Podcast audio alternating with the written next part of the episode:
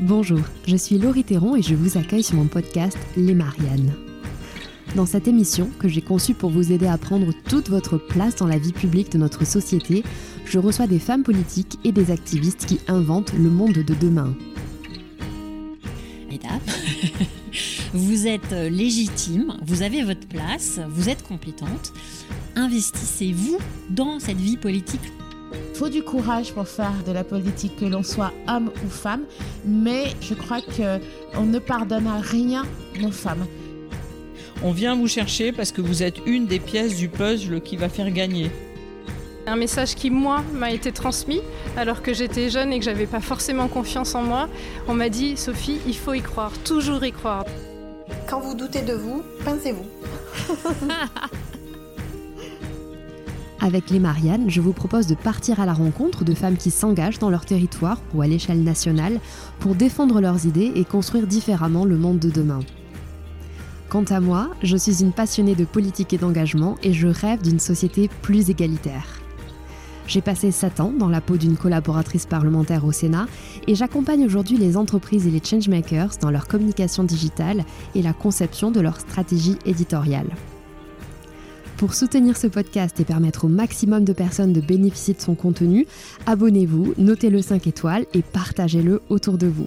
Je suis évidemment présente sur les réseaux sociaux, vous me retrouverez avec le compte ElMarianneFR. Enfin, pour être informé de la sortie d'un nouvel épisode, abonnez-vous à la newsletter que vous trouverez sur mon blog. Et puis, vous pouvez aussi soutenir financièrement le podcast en laissant un don sur la plateforme Tipeee. Bienvenue dans l'univers des Mariannes.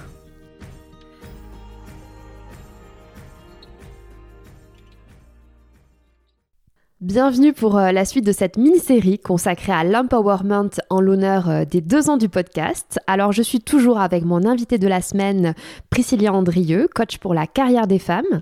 Euh, Priscilla, bonjour. Bonjour Laurie. Alors Priscilla, on entame l'avant-dernier mini-épisode de cette série. On va aujourd'hui se pencher sur la question de sa posture de leader et comment développer son leadership. Pour ouvrir cet épisode, j'aimerais euh, qu'on parle euh, du cas de Jacinda Ardern, qui est euh, première ministre néo-zélandaise, qui a récemment démissionné après six ans passés à la tête du pays. Il y a aussi l'exemple récent dans l'actualité de Nicola Sturgeon, première ministre écossaise, qui elle était à la tête du Scottish National Party et qui a démissionné après huit ans passés au pouvoir. ces deux femmes ont expliqué qu'elles n'avaient plus l'énergie nécessaire pour, pour continuer leur rôle et qu'elles restaient avant tout des humaines. On a beaucoup lu de choses dans la presse à ce sujet et qu'elles incarnaient aussi un nouveau euh, type de leader. Euh, pour Jacinda Ardern, on parle de marqueurs euh, du care, de la gentillesse, d'une éthique de la bienveillance, de la solidarité. C'est vrai que pendant tout l'exercice de son mandat, elle a eu une posture vraiment d'authenticité, de montrer ses failles aussi et ses vulnérabilités, à contrario des valeurs plus traditionnelles de la politique qui peuvent être plus dans la domination ou l'autorité. Toi, qu'est-ce que euh, tu penses de cet exercice euh, nouveau du pouvoir? Eh ben, je pense qu'en fait, elles mènent tout simplement comme des femmes. C'est tout ce dont on a parlé dans les jours précédents, c'est-à-dire avec les caractéristiques qu'elles ont apprises et en étant socialisées en tant que femmes. Et par ailleurs, rajouterai quelque chose, c'est qu'au-delà d'agir et de mener comme des femmes, par rapport au discours qu'elles ont eu, je trouve qu'elles sont énormément dans de la maturité émotionnelle et dans la connaissance de ce dont elles sont capable ou pas. Et par ailleurs, de se dire, moi, j'ai une vision de ce que doit être l'exercice de mon poste. Et quand je ne suis plus à la hauteur de ce que j'estime euh, être pour cette vision-là, je me retire. C'est ça que je, que je perçois dans, le, dans leur exercice alternatif du pouvoir. Elles promeuvent d'autres représentations du pouvoir et du leadership. Et les représentations comptent parce que euh, c'est de l'inconscient collectif, c'est ce qu'on laisse en termes d'héritage générationnel. Et en même temps, le fait d'avoir différentes perspectives, ça nous permet justement d'élargir nos, horizons, d'avoir différentes personnes autour de la table en termes de genre, d'ethnie, euh, d'orientation sexuelle, de background euh, socio-économique. Ça apporte énormément de richesse. Et que ce soit dans les plus hauts niveaux de leadership ou, dans notre quotidien, moi, je conseille vraiment d'exercer comme on est. Et en fait, on, en parlait hier quand on parlait de vulnérabilité. Et je trouve que l'authenticité, c'est la meilleure manière d'être vrai, non seulement vis-à-vis de soi, euh, mais en même temps, c'est la meilleure manière, du coup, de réussir et de faire passer son message. Hmm. Alors, par contre, je précise une chose, euh, être authentique, ça ne veut pas dire être impoli ou être je m'en foutiste en disant ah, ben, je vais dire aux gens leur cas de vérité. Non, non, non. Ça veut dire être profondément qui vous êtes en tant qu'être humain. Et je fais bien la différence entre les deux. Du coup, euh, par exemple, quand on obtient un poste à responsabilité euh, ou un mandat politique, par exemple, ou un rôle décisionnaire euh, dans une association ou un collectif, c'est vraiment important de se poser en amont pour réfléchir et conscientiser la posture qu'on va adopter à l'avenir dans ces nouvelles fonctions. Oui, je trouve. Oui, je pense qu'il est super important de, de réfléchir et de réfléchir à sa posture et d'agir de manière intentionnelle. D'ailleurs, euh, que l'on soit dans des hauts postes de direction ou en fait que l'on soit euh, n'importe qui dans sa vie de tous les jours, c'est toujours plus intéressant de vivre de manière intentionnelle pour en fait vivre la meilleure vie possible, pour pas avoir l'impression que notre vie nous arrive, mais vraiment que l'on est véritablement actrice. Et donc se poser les questions de qui je veux être, vraiment. Euh, là, c'est, je parlais dans, dans, les épisodes précédents cette semaine du journal. Vraiment, hein, le journal, euh, vous n'en avez pas, investissez. Achetez-vous un petit journal ou utilisez l'un des milliers de carnets que vous avez quelque part où vous vous dites je les garde pour écrire un truc super important. Bon, bah, le truc super important, ça peut être ça. C'est vous poser la question de qui je veux être, vraiment. Comment je veux contribuer, ou pas hein, d'ailleurs. Hein, vous n'êtes pas obligé de vouloir euh, changer le monde, mais comment je veux contribuer et pourquoi? Et qu'est-ce qui est important pour moi et pourquoi? Alors le pourquoi, on, en reparlera euh, justement juste après, mais se poser la question de pourquoi, c'est se poser la question de est-ce que je suis d'accord avec mes raisons? Hmm. Donc ça, c'est une première chose que je dirais pour euh, conscientiser sa posture. Et donc, dans euh, l'aspect au travail, se poser également cette, cette question-là. Qui je veux être dans le monde professionnel?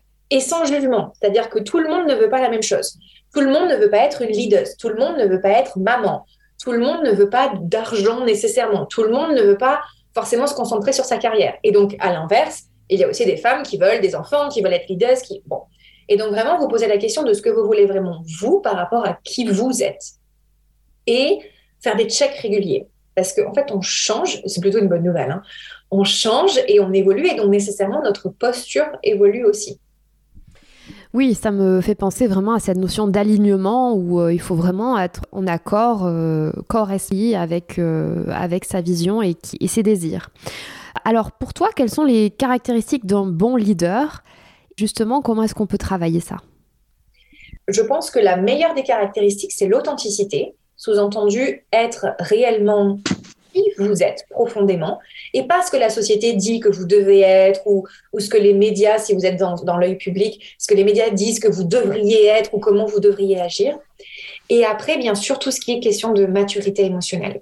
Et ça, on le voit vraiment, par exemple, euh, dans les leaders qui sont guidés par la peur. Vous posez la question de qu'est-ce qui me drive et pourquoi?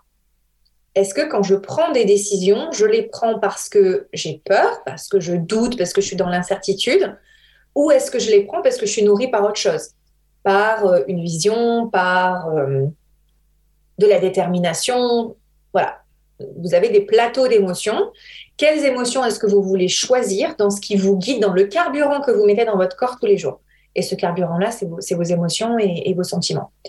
Ensuite, je dirais, euh, toujours dans le cadre de la, de la maturité émotionnelle, ne pas être dans le people pleasing ne pas faire les choses en fonction, encore une fois, de ce qu'on imagine que les autres vont penser de nous ou ce qu'ils pensent vraiment, parce qu'en fait, vous allez vous perdre. Et, donc, du coup, par ailleurs, établir des limites, on dirait euh, boundaries, et donc des limites dans ce que vous acceptez ou pas euh, des gens autour de vous. Autre composante de la maturité émotionnelle, je dirais pratiquer sa résilience. Et en fait, ça, ça assied vraiment un sentiment de continuité quand on a des leaders résilients parce qu'on se dit, bon, ben, elle traverse tout ça et, elle vit ce moment difficile, mais, mais on sait qu'elle a les ressources et qu'elle sera là derrière à l'autre bout du tunnel. Et enfin, je dirais, être sa propre source de maturité émotionnelle. Et donc, et donc arriver à soi-même créer les émotions dont on a besoin.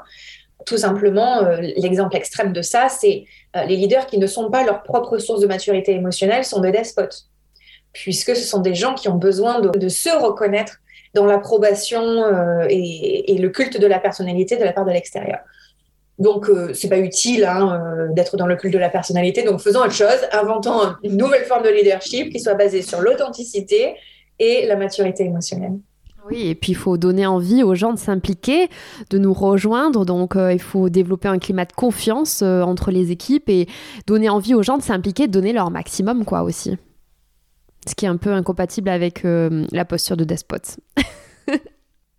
Alors pour conclure euh, cet épisode, est-ce que tu peux nous donner euh, un exercice pratique, comme tu sais si bien le faire, qu'on peut réaliser dès maintenant pour travailler sa posture de leader? Ah ben, en fait, c'est le fil rouge de ce que je disais juste avant, mais c'est bien que j'ai cette opportunité pour justement vraiment sortir l'exercice de, de la multitude des exemples. C'est la règle des pourquoi. En fait, fonctionner en entonnoir quand vous vous posez la question de, par exemple, quelle leader je veux être, euh, exemple, je veux être une leader qui crée de l'impact. Ok, pourquoi? En fait, à poser la question pourquoi, ça revient à poser la question de qu'est-ce qui est important là-dedans pour toi et est-ce que ce sont les bonnes raisons? Donc, je veux être une leader qui a de l'impact. Pourquoi? Parce que je veux changer le monde. Pourquoi? Parce que je veux créer une société euh, égalitaire, euh, féministe. Pourquoi? Parce que je considère que mon rôle sur Terre, c'est ça. OK. Euh, et en fait, plus, enfin, c'est un exemple, hein, évidemment. Et donc, plus on raffine, plus on, on est dans l'entonnoir. Et en fait, euh, donc l'entonnoir va vers le, du plus grand au plus petit. Et plus on raffine et on va au cœur de notre colonne vertébrale et de ce qui est réellement important pour nous et des raisons profondes qui nous animent. Parce que si au bout du bout, vous avez euh, parce que je veux que ma mère soit fière de moi, ok, si vous êtes d'accord avec ça, et si vous trouvez que c'est une bonne raison, allez-y. Si vous trouvez que ce n'est pas une raison suffisante ou que c'est une raison sur laquelle vous voulez travailler, la règle des pourquoi vous aide à aller vraiment à la source de la raison pour laquelle, la raison profonde pour laquelle vous faites les choses super puissant. Merci encore Priscilla pour euh, cet outil euh, de développement personnel. J'espère que ça vous servira. Rendez-vous demain pour euh, le dernier épisode de cette mini-série consacrée à l'empowerment. Encore merci pour votre écoute fidèle depuis deux ans et joyeux anniversaire les mariages